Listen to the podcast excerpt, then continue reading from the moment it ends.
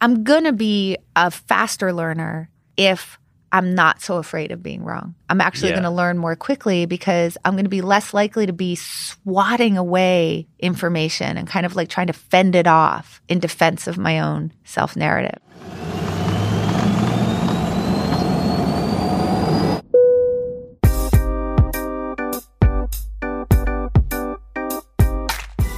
Welcome to Airplane Mode, a GQ podcast about living smarter in this complicated modern world we all find ourselves in. I'm your host, Clay Skipper. Here's the thing about me I am terrible at being wrong. Why? Because being wrong sucks, which is exactly why I wanted to have on today's guest, Annie Duke. She is a former professional poker player and a business consultant and an author.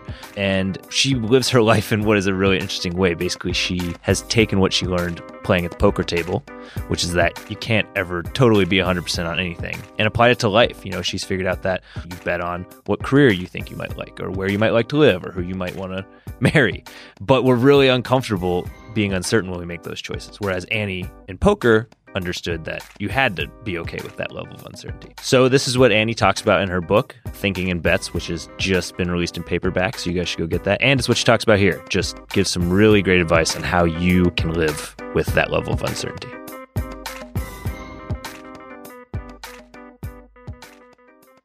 Annie Duke, thank you so much for coming in and being on the podcast. Thanks for having me. I'm glad you're here because you write and speak so compellingly about uncertainty and sort of uncertainty as a virtue in a way. Oh, Um, thank you. do you think that's a fair characterization? I hope so. You co- sort of cocked your head. they can't see you on the podcast. So you sort of yeah. cocked your head quizzically, like maybe that wasn't. Uh, No, I, I just like the way that you said that. I, I haven't had anybody put it as I think about uncertainty is a virtue.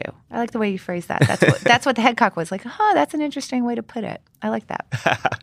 okay, so it was a positive headcock. Yes, it was. Noted. But it feels like to me increasingly in society, and we can talk about whether or not it is increasingly, but it feels like we prize certainty in a way. So I guess the first thing I would ask you is why, in your understanding, is being uncertain or being comfortable with some level of uncertainty something constructive or something useful or something we should work on? I mean, I'm going to give you a really simple answer and then, you know, we can elaborate on it. The simple answer is because it's true. I mean, in the sense of if we want to think about what an accurate representation of our knowledge of the world is, because this is what we're doing. Like the world exists outside of ourselves and we're creating some sort of model of that in our heads. The only accurate model is one that holds a lot of uncertainty in it um, because there's so much stuff we don't know. You know, I'll say to people, can you think of some things that you really believe very strongly with like great certainty when you were 20 years old that you no longer believe now? And they'd laugh. and they're like, everything. Um, I say, why do you think your knowledge is any different today? You know, we can see this both not just in the history of an individual human in terms of, you know, how our beliefs evolved. I mean, for me, there's stuff I believed last year or last week that I've already sort of calibrated or, or changed. Not not necessarily always like a full on reversal, but certainly like small changes or I believe it a little bit less or Mhm. I believe it a little bit more or I've added some nuance to it or something like that. So there's kind of this evolution within me as an individual you know, we know there are things that we as humanity kind of like believed 10 years ago that we don't believe anymore, 20 years ago that we don't believe anymore. And this is just kind of the state of the human condition because we don't know what the world is in terms of like an objective reality. We're confident that it exists, but we're always sort of trying to move forward. But there's always going to be uncer- uncertainty in the relationship between our mind and the objective world. you have this great quote from your book, Thinking in Bets, where you say, Information that disagrees with us is an assault on our self narrative. So let's unpack that first. Can you sort of tell me more specifically what you mean by that? Sure. So what we know is that, and this is, you know, obviously like Kahneman and Tversky's amazing work. Kahneman won a Nobel Prize for this. As part of prospect theory, is how do we process wins versus losses? And we know that losses feel about two, two and a half times as bad to us as wins do. Hmm. So then we can kind of work from that. You know, so like if you go to play blackjack and you lose two hundred dollars, that will feel about as bad to you as as winning four hundred dollars feels Huh. good to you. Okay, so you've got to win a lot more to get sort of the same intensity of feeling as losing gets you. So now we can sort of come from there and say, well, what is a loss? And a loss isn't just like I lost money at the blackjack table, there's other things that we can lose. And it turns out that you can kind of think about when when you believe something really strongly and it turns out not to be true, that's like a loss. Right. So like a piece of your belief system is mm-hmm. is lost. So this feeling of I'm wrong, that's sort of how you process it, right? Like I'm wrong. And that feels like a loss. Another example would be like, let's say that something happens in your life and you kind of think about it and you're trying to figure out, was that a result of like, did I make a decision that made that very likely to happen or was that because I got unlucky? If you process that as I made a decision that made this bad thing happen, then that feels like a mistake, which means you were wrong, which feels like a loss. So we can kind of think about like what we're trying to do as human beings is is have this positive self narrative we all want to feel good about ourselves. Mm-hmm. And in the short run, taking that ding, taking that loss feels really, really bad to us. Admitting that we made a mistake or that we were wrong about something feels really, really bad to us. And so we do a whole bunch of kind of like contortions, mental contortions in order to avoid having to process something in a way that puts a ding in our in this particular self narrative. We do a lot of kind of avoiding of it. Now what's kind of interesting about that that I I really think about a lot is that you're helping your narrative along in the moment, but you're not helping your narrative along in the long run.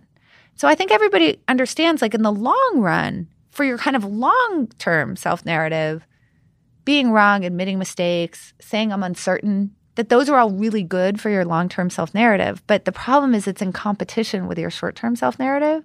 And in the moment, it's like you, you sort of like, oh man, there was a downtick, right? Like, uh, and you avoid that. And what ends up happening is by avoiding that, you're actually sacrificing sort of the probability of having like, you know, a good self narrative mm-hmm. in the mm-hmm. long run huh. to get those little, those fixes in the short run. That makes sense. So. and, and how much of this is, is sort of our not to get too existential or too deep too quickly, but our inability to deal with the fact that we may not have total control of what's going on here, right? Like we like to tell ourselves that we have agency and have a hand in what happens. And it seems like some of our inability to cope with uncertainty is tethered to our inability to deal with the fact that like luck and risk and factors and forces like that play a not insignificant role in how our life unfolds. In general, it's uncomfortable to feel like stuff just happens. Mm-hmm. You know, I think we want to we definitely want to feel like masters of our own fate. But but I think that what's really interesting about this idea that like we want to feel like we have control is that it's asymmetrical. So there are times when we're really excited about uncertainty. And those times are when things don't go well. So I, I find this like really fascinating that when things go well, like you you get the promotion or you get the job that you want or you get into the school that you were hoping for or you get an A on a test or you know, it's a, wide variety of things. You order well in a restaurant. Um, no, for real, like even yeah, down yeah. to that basic thing. We really don't like the idea of uncertainty. We don't like the idea that our own decision making could possibly not have specifically caused that as if it wasn't like determined by the decision that we made and obviously the, our decision was so great that like now we've created this like deterministic version of the world where we just hurtled ourselves toward this like clearly great outcome that we mastered right so in that particular case we're like uncertainty go away hide in the shadows we shall not see you but what i think is interesting is that when we have something bad happen like we don't get the promotion, or we don't get in the school we want, or we don't get the job, or we order poorly in the restaurant. We're much more likely to allow for luck, you know? Like, well, what could I do? Like, you know, that school has a 15% acceptance rate what could I do? Well, yeah, that school has a 15% acceptance rate. So that should be symmetrical. If you got in, there had to be a bunch of luck involved because we know that there's tons and tons of qualified candidates, just as if you didn't get in, there mm-hmm. was luck involved. We're really willing to see it when we don't get in, but we're really unwilling to see it when we do get in. So I think it's interesting. It's like, yes, we human beings don't like uncertainty except when it's super convenient. yeah. Right. And then we're like all over that. Yeah. Yeah. Right. Yeah. Then we're like, yeah, uncertainty. I like it. does this sort of question of ability to be uncertain, does it feel especially imperative now, like in the age of social media and TV pundits, it feels to me that like certainty, it feels like self righteousness and being certain is at an all time high. You know, I talked to Robert Burton, who wrote the book on being certain, and he had the great quote about like, no one's ever won a Nobel Prize for ambivalence. So obviously, like, we have not really been comfortable with uncertainty for a long time, but I'm curious how imperative you feel like it is right now in this specific moment because of other societal and cultural forces to increase our tolerance for being uncertain. I'm not sure that I'm comfortable saying like that sort of the level of people's certainty right now is worse. What I will say is this I think that it's loud. Um, there's a lot of data now that shows that more information doesn't improve the quality of your beliefs, it improves your overconfidence in your beliefs. Mm. We know that there's diminishing returns for somebody in terms of how much they actually know about something, but there doesn't seem to be diminishing returns on confidence that my overconfidence seems to increase. So I become much more confident in my opinion. And as I pile more information on, my ability to feel some uncertainty about it or to sort of recognize how well I know a topic or what I know about it or that maybe other people might have the same information have come to a different conclusion or that kind of thing. I think people are definitely getting overconfident. I think it is easier to find your tribe. These are the people on this planet who believe exactly what I do. And we've all gone and gotten a lot of information. So we're very confident in the thing that we believe. And we're kind of echoing each other in a way that's sort of amplifying that. And we're really, really sure that other people about this are wrong.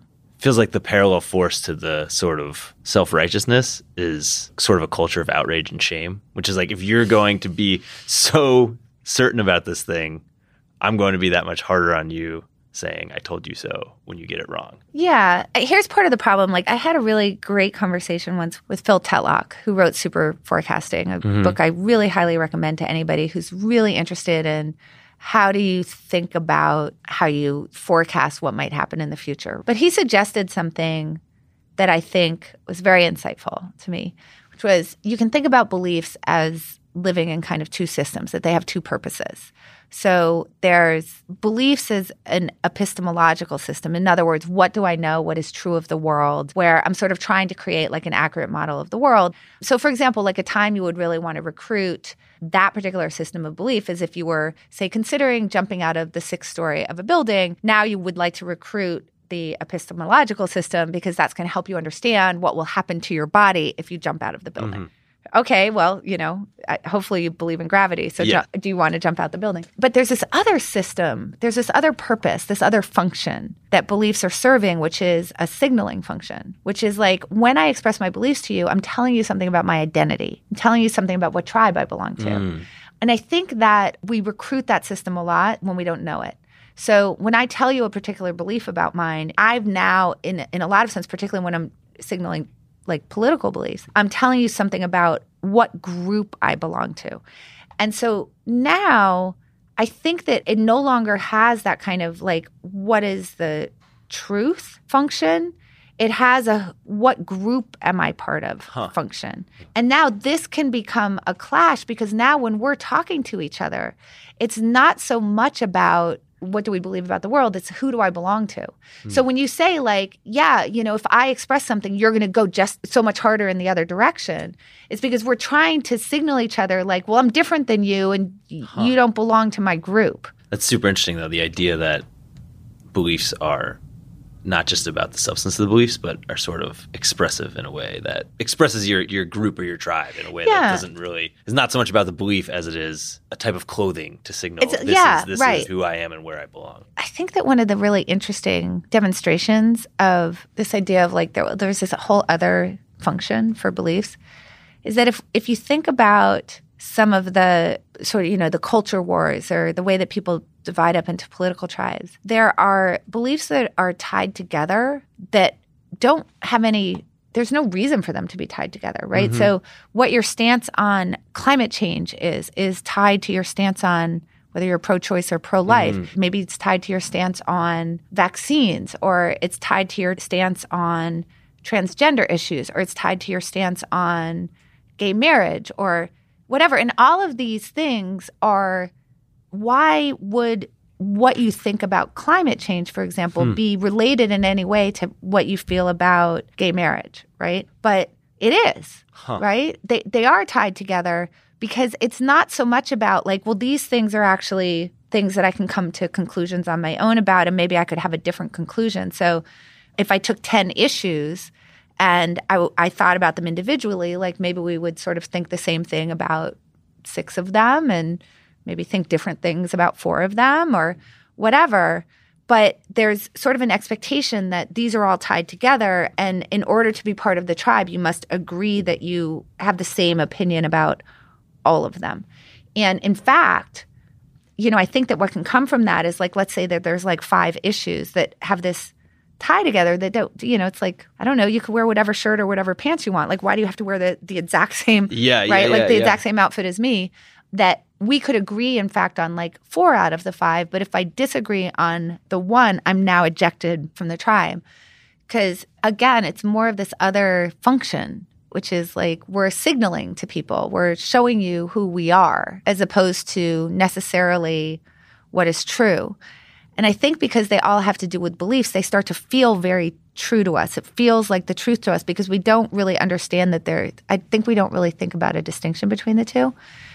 And let me also say about this like, this is something that I'm very newly thinking about. Like, so, uh, you know, I could, could be completely wrong about this. I just want to say that because this is something that sort of I've been noodling about. And since you brought it up, you know, sometimes I noodle in public. Yeah, yeah, no, no. So I'm, I'm doing some public noodling I here appreciate the uh, on these ideas. So let me just say, like, I could be, I could be off. it's, it's really interesting to think that yeah when you do subscribe to a certain political ideology for instance you are like oh yeah i believe in these five things instead of looking Right. at them individually and being like what do i know about this what should i learn about this and how can i reevaluate to make sure it actually is consonant with my my values and I think that naturally, I mean, you know, there's a reason why these belief systems like become very strong because sort of back to the point of uncertainty doesn't feel good to us.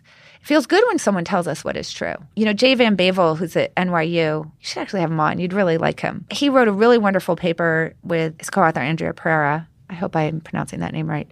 Where he's talking about the different functions of a tribe. What does a tribe give you? And and so he said that uh, there's five, but I'll give you just three of them. Um, so there's belongingness, right? Like I belong to something. There's distinctiveness, which is like I'm distinct from people who are not in my tribe. That feels good to us as well. So that's that clash that you were talking about, right? Like I need to be distinct from you. So we need to clash on our beliefs in that way. He said one of the really important things that tribe gives you is knowledge. What's true and what's not because we we don't know what's true and what's not, right? I mean, that's the thing. It's like what's true and what's not. I don't know. Like, it's the Earth round? I guess so. Right? I mean, I I don't feel like I can prove it, but I, I've seen the pictures and I believe the scientists, and that's sort of what I believe. And I, I guess if I went and researched it, I would certainly know that that was true. But there's all sorts of stuff that are like sort of unknowable, like what happens after you die mm-hmm. right? I don't know. You know, so there's things that are sort of more or less knowable, but it's very hard for something to be really knowable. That's hard for us. It doesn't feel good to us. So one of the things that tribe does for you, and this is true whether it's like a religious tribe or a political tribe or whatever it might be, is it tells you, it hands that to you. Here are the things that are true. Mm-hmm. Here is what we believe. We hold these truths to be self evident. Yeah. Here you go. And we clearly really crave that from back when, you know, we were in these small kinship groups to now when we're a member of a political party or a, you know, a member of a particular religion or whatever. Like uh, we're looking for people to tell us what's what. and that goes back nicely to the idea that being wrong or being uncertain is sort of an assault on your self identity because you're almost being evicted from the tribe in a way that probably feels unbelievably painful and scary and Right. And I, I think that the trick is, and this is, it's sort of like, I don't know, is, I'm always trying to figure out, like, is this sort of like an oxymoron? Is to figure out how to form a tribe where the epistemology is uncertainty. To say, we're all going to band together. And what we believe in is that we don't know. And, you know, and if you can somehow make that work for you, I think that you actually move yourself much closer to the truth. Like, we're the people who say, eh, yeah yeah yeah uh, not sure. yeah Uh, you know, I think this is ideally what the scientific community is. ideally the scientific community is a bunch of people who say i don't know i'm not sure let's try to figure it out Yeah. uh, you know i've got a hypothesis i'm going to try to prove it's wrong you know which is something people don't necessarily know that scientists are actually trying to prove their hypotheses are wrong that's Yeah. actually the approach to the Uh-huh, subject uh-huh. and then hopefully we're going to move toward getting more accurate models of the world by figuring out you know through the scientific method and through allowing these ideas out into the marketplace you know and then i'm going to put these ideas out and then you're going to look at that and say well that implies this so this thing should be true. Let me go test that. mhm. and then maybe it turns out that this thing is not true so now we have to modify that and Yeah. you know hopefully knowledge progresses. I think that you know in its ideal instantiation that is the tribe of scientists. Now obviously sometimes that falls apart. So yes it's not perfect but it's going to get you closer because you have a north star that says we are a community of people who are skeptics Mhm. I do wonder, and this is not a fully formed thought, so if you'll indulge, well some, i've just some of been my own public literally spewing not fully formed thoughts so there you go and this is something that Robert Burton has talked about before, but you know, in the humanities, you sort of have things don't hang together as cleanly. They're sort of morally complex in a way, and there's a lot more room for nuance. I wonder how much we're uncomfortable with sort of moral nuance because we're like, oh, in the math science arena, I know something and I can prove something, and I want to be able to do that when it comes to more morally nuanced things. I guess a, good example is when we want to make a decision, something that is not quantifiable. So you're deciding between two different jobs to take. Because of our background in science, where we can say this thing weighs four pounds and this thing weighs two pounds, so therefore four pounds is greater than two. We want to be able to say this job is worth two points on whatever scale I'm evaluating on, and this job's worth four points on whatever scale I'm evaluating it on. And so I take the four, being greater than two. That's the job I choose. Does that make sense? Yeah. So, hmm, okay. So now I'm going to noodle back.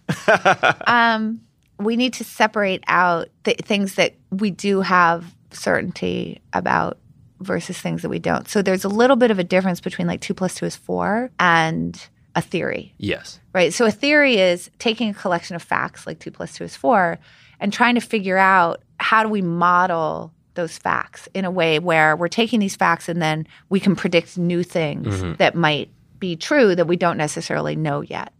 But science is not mostly about two plus two equals four. It's Yeah. about sort of like how are we modeling this data? What I would say is that for most of science, it's not like I know this thing Yeah, I guess definitely that's yeah. true. We have, I think, the pop view of science is that, right? Yeah. So, but I think if you talk to scientists, they'd be like, no, it's not two plus two equals four. It's, I wish. Yeah, that's interesting. I shouldn't have equated math and science because math is a closed system in a way that science right that science is not Yeah, but yeah. but that's okay i mean but Yeah. I, so i just want i just kind of wanted to make that distinction so i agree with you and, and i think that the issue is that because for a lot of these things like i'm thinking about job a or job b because it feels like there's no way to know the probability people go kind of one of two ways. They either go eh, i'll just whatever. Right? That so that's one way you can go. Yeah. and the other way is to sort of create a false certainty around it. I've thought about it and i know for sure this is going to be Yeah. the better job. And i feel like there's not a lot of room you know in the middle. But the thing is that the, the middle is exactly where it is. So what i try to let people know is this that if you tell me "Eh," like there's no way for me to know i'm like but you're a human being who lives on the planet who's had experiences you kind of know some things about like where you like to live and what types of jobs you've had in the past that you like and there are Mhm, mhm. similarities here so for example if i were to say to you how much of your net worth would you bet that you'll like this job you probably wouldn't be like eh you'd tell me like not very much Mhm. or a lot and just that gets you so much of the way there because what you figured out is like well i don't think it's like anywhere between i'm going to like it 0% of the time and 100% of the time. Like i think it's i'm going to like it some low amount of the time. That's if you're not willing to bet very much. Or i'm going to like it some high amount of the time. That means you're willing to bet more. You could also think about it like for example like this difference. Like if the red sox play a little league team and they win how likely do you think it is that if they played again they would win scale of 0 to 10 Nine. okay I would have said ten, but because we're talking about I uncertainty, mean, it's probably it's yeah. probably a 10 i mean so, nine point nine. a meteor hits, they all get salmonella. Yeah, exactly. Right. So nine point something. It's approaching 10.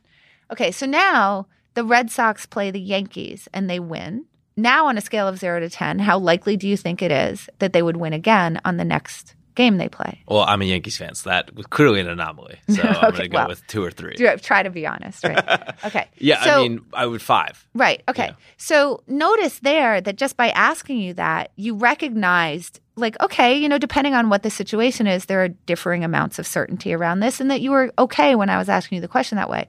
Well, we can ask those kinds of questions about, like, which job do you want to Mhm, take? mhm. And it may be that you tell me a range, right? If I say to you, like, how likely is it do you think that you'd like this job, though? Really, you might say, I don't know, it's anywhere between a three and a seven. Mhm. Great, because that's not a zero or a 10. Yeah. Like it's that's so much of the work to get you there. And then once you decide like I'm going to make a commitment to trying to think this way, then what happens is that you start to say, well, okay, I think it's between a 3 and a 7, but boy, I'd really like it if I could get it like between a 4 and a 6. So how could I do that? Like what knowledge could I find Uh, out? yeah. What other things could I compare it to? What other opinions could I elicit? Recognizing that with things like that, you're never going to be able to be like, I'm 53% that I'll like that job. Yeah. But man, if you can get like, I'm somewhere like, you know, 40 to 60%, think about how much you've wiped away now in terms of how you're thinking about that problem. And if we could get comfortable with that idea, right? Just like narrowing it down is good enough. We don't need to get to 100%. And if we don't know, we shouldn't default to 50 50. I think we'd be a lot better off. And like you said something a while ago about like pundits. Mm-hmm. I think that's a place where like, oh, I see so much trouble because I feel like they feel like they can't open their mouth unless they say it's 100%. Yes. Like, I just, I don't feel like they ever say, like, oh, it's like, I believe this thing to be true. I think that it's going to work out this way Mhm. somewhere around 60% of the time or somewhere between 40 and 60% of the time or whatever. No, it's always like, this is the way it is and this is going to happen and this is true. And then it's just, now you're just living in black and white. And Exactly. ugh. No, it's interesting. I mean, I think it's that's a flaw in entertainment, I guess, right? Because we want people who are confident and whatnot, but it seems that type of news and entertainment has infiltrated our life in a way that makes that increasingly the model that we try to live up to, right? Like we see that model on TV and on social media and whatnot. I feel like we try to we try to emulate that. Like everyone's just off firing off all these hot takes all the time yeah. because they feel like they need to be authoritative in that way. You know, I, I, I think that nuance is for long reads, and I'm not Yeah, sure people are doing a lot of long reading, but uh, you know, we can go again, go back in human history, like we're in these kinship tribes. Do you really want the leader of the tribe saying, "Well, we need to really pick up our camp," and I've decided, as I think about the whether we're going to go like due north or northeast, that if we go northeast, there's a better chance that we're going to find like better resources. But I'm like 60% on that. so let's head that way.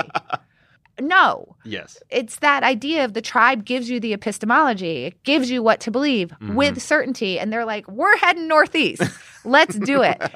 So, you know, we're looking for those leaders all the time to tell us what is true, Mhm. to tell us what we are supposed to believe, because it is something that we seek as human beings. So, I don't really want to put the blame on like the providers of that, Yes. Yeah, right? yeah, yeah. Like if people wanted something different, I assume that that would be there. And and again, we can see that in other forms, but it's an interaction. It's a two way street. So it sounds like you're arguing for more meditative, nuanced podcasts like this one. Exactly. Great plug. So if you You're guys are listening and you want a review on iTunes, feel free to take a moment to do that right now. to make it a little more concrete, I want to, you know, you have this great you call a bet an accountability mechanism, which I love. Sort of the idea that someone offers an opinion and you say you want to bet on that, it holds them accountable to their belief. And so if they're just spewing some nonsense because they want to spew some nonsense, all of a sudden they're like, "Oh, actually, I don't want to bet on that." You know, you mentioned that just a second ago about how much would you bet on your net worth that you're going to like this new job Right. or whatever. So I know one of the accountability mechanisms you have is asking want to bet. What are some other accountability mechanisms you sort of have in your life to keep yourself comfortable in this gray Yeah. area? Well, first of all, let me just say, like, I think that if you were to like run through the studio of most pundits and as they gave their opinions, go, do you sold? Do you want to bet on that? I think you'd get a lot of why? yeah, exactly. Well, you had this great. Not to. I, I want to get back to that question, but you. I just want to like you had such a great metaphor the first time we talked about polling and about how Trump was polling at I don't know the numbers, but let's say thirty five percent or yeah, something I, like I think it was like as it was closing out in those last weeks. Yeah. thirty five percent. and yeah. then when he won, people were like, "Oh my god, the polls were so wrong." And you made this analogy that if I gave you a gun and it had hundred chambers, and I was like, thirty five of these chambers have bullets in them, would you? Put it to your head, and you're like, no. There's 35 times out of 100 that's going to end up with a bullet in my head. Right. Again, just what we were talking about, because you want confidence and you want zero or 100 Yeah, or people right felt like, oh, you know, it's 65 35. That means there's zero bullets in the Yeah. chamber. It's like, no, there's 35 bullets in the chamber. yeah, So, to, on the belief side, what happens is that we don't vet our beliefs very well. So, I kind of think about beliefs as kind of in two categories there's stuff we know and stuff we don't know. And our job, in order to become better decision makers, is twofold. One is to get more of the stuff we don't know into the stuff we know box. Okay, so that means I have to be open minded to the things that you say, for example, because then I'm going to. I'm going to hear some stuff I don't know, which is really good. But also, we need to be really good internal auditors of the stuff we do know, because a lot of the stuff in there is imperfect, it's mm-hmm, biased, mm-hmm. it's not quite calibrated exactly right in the stuff we know box. And so, one of the things that saying, like, do you want to bet to somebody does is it actually kind of works on both of those issues. So, we can think about the stuff we know and, and what particularly we know that we're bringing to bear on the decision. If I say, do you want to bet? You sort of go, well, wait a minute, it's the stuff I know right, right? You sort of think like, where did I hear that? What's my evidence for it? You know, why do I think this thing about trade, or why do I think this thing about nuclear power, or you know, whatever it might be? You'll you'll think like, what's my evidence for that? And so that that allows you to do this kind of like internal auditing of that stuff you know box. But then also it thinks when someone challenges you about, well, hold on, what do they know that I don't know? So that that's like trying to seek out that stuff I don't know, right? Like what's living in Clay's head that's not living in my head, and let me kind of try to figure out what that might be. that seems So- like hyper specific almost to your poker background of like, what are the cards they have? That, Right. Like, what is the information they have that I don't have? And this is that's what we're trying to do all the time. Like how do we do really good internal auditing of the stuff that's in our I know it box? And how are we getting more stuff that's in the I don't know it box Yeah. into the I know it box? So that's that's one of the reasons why it creates such a good accountability mechanism. Mhm. The other accountability mechanism, because you said, well, like what other ones besides yeah. betting? Um, so one of the things I'm a really big fan of is saying we're going to agree that when I'm eliciting feedback from you, or when you're eliciting feedback from me, that there's certain things that we must adhere to in the discussion. So it could be a variety of things. One of the things could be that we're not allowed to ever say you're wrong. So that's a good one. So now, as I'm thinking about speaking, I know that if I say to you, you're wrong, that you're going to call me on that, mm. right? So that then changes the way that I think about how I'm communicating to you, that I think about what you're saying. Because if I can't ever say you're wrong, what I then have to think about is like, well, here's a different perspective. So that like automatically means that I have to be open minded. I'm not allowed to shut you down, things like that. Another way that you can think about like creating this kind of structure around conversation is let's say that we have a decision that we know that we're going to be making over and over and over again, right? So this can happen in like someone's job, for example. How would I figure out sort of in the past over a bunch of these types of decisions how I could decide whether it was a good decision or a bad decision or let's not put it in black and white, just sort of generally what the quality of the decision was, not to get, you know, geeky on poker, but it's obviously an example that I know pretty well. If you're coming to me asking me about a hand, there's things that I need to know. I need to know what your position was in the betting. Were you early in the position, middle position, late position? I need to know something about your stack size relative to other people's, particularly other people in the hand. I need to know things about your opponent that you've noticed, like what are their kind of frequencies for like basically we would say are they splashy meaning do they play a lot of hands or are they tight? Do they play very few hands? This really matters. It's very hard for me to understand what your choices were against that person unless you provide me with that information. And then also like were they on the aggressive side or on the passive side? That tells me something about what the meaning of if they raise versus not. For example so anyway this is a very incomplete list but like i can create Yeah, yeah, I can yeah, create this kind of list. So now if you come to me and you say, "Hey, I want to ask you about this poker hand I played." I've now held you accountable because we figured out these are all the things that you have to tell me. In in this narrative, I need to know this stuff. Mm. And you can't leave it out. Now, what's really great about that is, first of all, it disciplines the conversation in a way that makes it much less likely that you do PR for yourself. And I don't mean that in a malicious or an intentional way. We want to have a positive self narrative. If I'm eliciting feedback from you without even knowing it, I'm going to sort of paint my decisions in the kind of the best light, or I'm going to tell the story in a way that makes the outcome make sense because I don't like it when outcomes don't make sense. Um, there's a variety of things that I might do where I'm sort of unknowingly doing this PR for myself. And part of the way that we do PR for ourselves is that we highlight certain things about the narrative and we sort of, you know, hide or Mhm, reduce mhm. the appearance. We Yeah. shrink down other parts of the narrative. And, and again, this is, it's not generally malicious. We're not trying to be salesmen but we just this is naturally kind of Yeah. what we do so if we've created this list like you're not allowed to tell me about a poker hand unless you have told me all of these things it just reduces your ability to lift up certain details and hide other ones um, and it means that the feedback that you're going to get from me the feedback you're going to get from me is going to be such higher quality because we've created this really wonderful sort of accountability to the structure but then it does a second thing. So that's like in the moment when we're talking to each other. yeah, yeah. yeah. But think what it does when you're actually playing a hand. Uh huh. Is that we've all we've agreed that these are very important things to think about when you're playing a hand of poker because we've now made this list and you know that if you come and ask me later, I'm going to ask you these Mhm. things.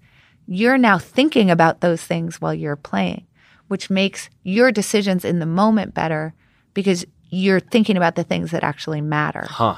That's so interesting. So this I think is one of the most wonderful accountability Yeah, mechanisms. So you can use this for anything like how do I think about whether a date went well? You can sort of go through and you can say sort of in the history of all my dates like what are the things that were true of the people that I chose that seemed to be sort of predictive of whether it was going to go well or not. What are the things that allowed me to see like maybe it went better than I thought or maybe it went worse than I thought because I just thought like, well, the person was attractive, but I missed like some red flags or uh, they were really charismatic. And so, you know, whatever. And you can sort of think through what are the things in general that really need to be true of the person that I'm on the date with, what really is a signal of a good date or a bad date. I could create that with you. I'm like, I want help with my dating. Like, let's create this list. And now, when I'm thinking about, when I'm sort of relaying to you, like, oh, I want to know, like, do you think this date went well or poorly? We can sort of go through this list. My list will be different than yours because the things I value or the things that I want in a date or whatever, I might value things differently than yours. But we've got that list and we've agreed that we have to talk about that. And now we can use that actually for to help me pick people to go out on dates with in the future. And then also, when I'm on a date, I might be less likely to just be like, I was, I'm in a really bad mood, Yeah. right? So if I know you're going to ask me later, there's nothing that seems that bad about mm-hmm. the date. Like, what was going on? Were you in a bad mood? That's going to be on the question. Yes, I had a horrible day at work. So now when I'm actually on the date, I'm going to remember that.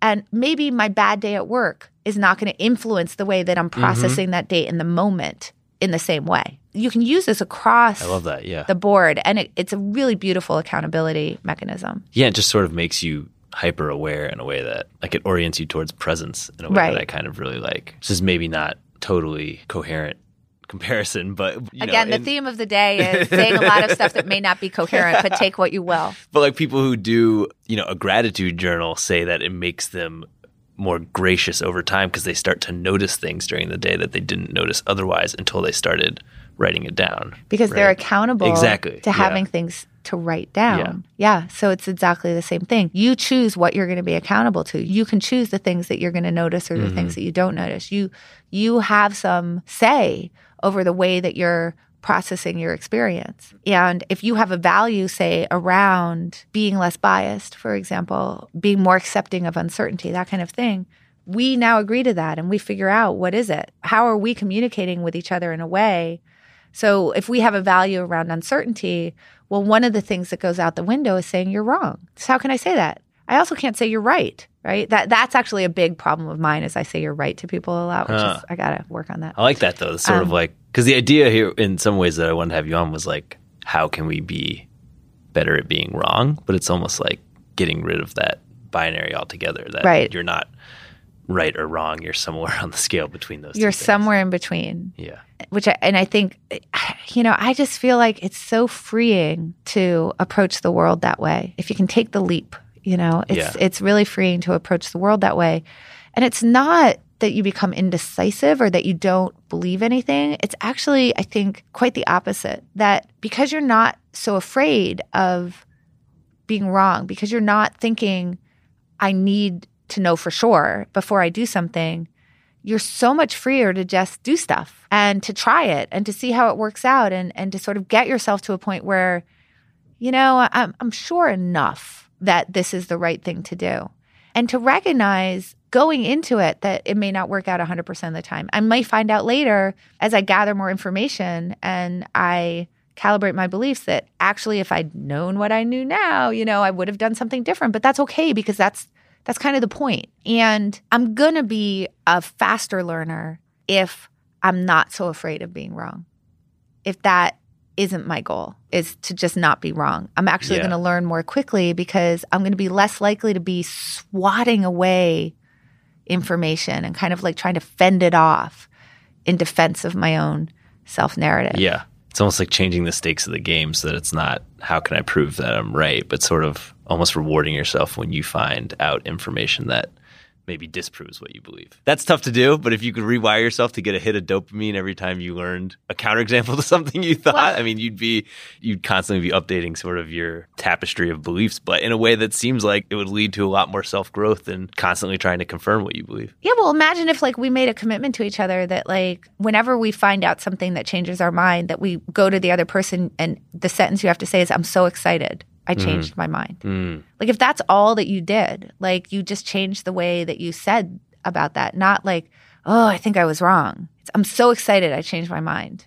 It, it changes the way that you look at the world and. The thing is, like, you know, you heard me say, like, I'm, I say to people, you're right all the time. Like, it's something that I'm not great at. And I think that it's it's really important for people to understand like you're born with the mind that you have like this is thousands of years of evolution that have selected for the way that you process information there's a reason why belonging to a tribe is like the thing that everybody wants to do like you got to find your tribe right because this is the way that we're built so just you know understand like through this what I hope is like this real act of sort of kindness to yourself that you're going to screw this up. And just like me, you're going to find yourself saying you're wrong or that person's dumb or what they believe is just completely ridiculous or I can't believe someone would believe that or you're right, right? And you're going to do that a lot, but maybe less than you would otherwise. And that that's amazing. That's amazing if you can just get a little bit better at it. Mm-hmm. It's amazing. I imagine that would create a much more compassionate world if we could all be that Can you way. imagine? You may have just answered this, but I was going to ask how that thinking influences your parenting because you have four mm. kids, right? So I'm curious how these sort of great thoughts and accountability mechanisms you have come to play or manifest in the way you raise your children. I think in some good ways and some bad ways. So let me start off with the good ways. Uh, I'll, I'll give one example. I think that because I do, I do kind of think this way, and I think about so much like what's the evolution of an idea or the evolution of your beliefs, or you know, what does it mean to change your mind and that kind of thing. I think there's a couple of things that come out of that that I hope are good. Who knows? You'll have to ask them when they're, you know, 40 and at their therapist's office. I think number one is that I do tend to really think about things in the scope of time in maybe a way that's a little bit different than people naturally do. So I've been in situations where just like in the moment, I mean, it's like I have four kids who are seven years apart. It's like there was stuff happening where something's happening and I say, this is going to be so great 20 years from now at Thanksgiving. So I can kind of see like the difference between how do I feel about it in the second and how am I going to feel about this like over the scope of time? Like, what's the value of this going to be for me? So, you know, there are these moments where just like, you know, everything seems to be going wrong, you know, like you're getting thrown up on and your child's screaming in the middle of the grocery store or whatever. And I just think like this is going to be such a great story. oh my gosh. I love this. You know, and I think that is because I do think about sort of like how are you traveling through time all the time and how are you sort of like creating this interplay between the different versions of yourself and recognizing that whatever's happening to you in this moment is like a split second, but you can get like 20 years out, out of that mm-hmm, split mm-hmm. second. The time one especially sets me up perfectly for how we always end the show. And it's a question that feels especially apt today, given what we've discussed. We always end it with a favorite fuck up. So it oh. is a failure, a favorite failure of yours. I'd say the biggest thing is this that when I was at the end of graduate school with the full intention of becoming a professor, by the way, like fully intended to do that, I got sick. I ended up in the hospital for a couple weeks. And I think, as can happen when someone's going through an illness, particularly one that's obviously you don't end up in the hospital for two weeks with a not so bad illness. This was a stomach issue where I was literally incapable of keeping food down. It was it was bad. I don't know. I feel like I sort of felt this need to like retreat from the world. Like I didn't physically feel good, and I, I think that made me sort of like psychologically and like like I didn't. I just didn't feel good. And I, you know, as I was taking this time to recover, that's when I started playing poker. And I loved the game. I really, really loved the problem, but I also loved. So at that time, poker was not on television. Mm-hmm. This was very anonymous. You know, I was in the, this little back room poker room in like Billings, Montana, and I think it was in a lot of ways sort of a way to hide for me, which I don't think was my best decision making. I mean, choosing to do something because I'm trying to hide from the world, not the best. And at the time, you know, it's like it just that's what I did. And I said that I was going to go back to graduate school and, you know, go off and become a professor and I that never happened. I don't even know that I could even say that I was like making a decision in the sense of like thinking about it. It was like I think I was just running away. But obviously like it worked out great. Yeah. So that would probably be it. I mean, there's a billion poker hands that I've screwed up and a billion decisions that I've made that in retrospect were mistakes. You know, I endorsed a company that depended on online security. Like I don't if I knew now what I knew yeah, then about how yeah. easy it is to breach those things, you know, I probably would have made different decisions. You know, I, I don't want to say that starting a company was a mistake, so I wouldn't put that in that category. Mm-hmm. But, you know, I mean, it, I've lived a life. Yeah, exactly. a, there's there's so many choices. well, based on where you are now, I I would imagine you are a an argument for making billions of mistakes. Then. Well, yeah. I mean, it's like there was a lot of really lucky things that like intervened in my life. Like, I mean, I happen to be good at poker, which is the thing that I hmm. ran to. I happen to have studied something in graduate school that actually merged really well with poker. I mean, maybe that wasn't accidental, but like I say, like I wasn't really necessarily making a conscious choice. Like I'm going to go do this other decision making yeah. problem. I think that the thing that has worked out well for me is that when an opportunity sits in front of me that I think is like kind of interesting, I am willing to try an experiment. I'm a big experimenter in my life. So like when I had the opportunity to do my first talk, I was like, ooh, that's kind of fun. I, I kind of like that. And I said yes to it when I could have said no to it. And then when I got other opportunities, I said yes to those. And then I started to sort of develop from there. But it was all sort of through experimentation and being willing to, well, I'll see how this fits on me. And I do think that that served me well. Thank you so much for coming on the podcast. Well, thank you for having me. That went very philosophical at the end. Uh, yeah. And thank you for giving other people the courage to noodle in public. So. well, there's a lot of noodling. So, again, that could all be garbage, but take it for what you will. That's the show. Thank you to Annie Duke for being gracious enough to put up with my interview questions for a second time. First interviews on GQ.com. Go check it out. Also, pick up her book out in paperback now, Thinking in Bets by Annie Duke. Thank you to Justin Molly, our producer. Thank you guys for listening. If you are liking the podcast, or even if you're not liking the podcast, definitely subscribe and review it. Don't review it if you don't like it. I'll see you guys next week.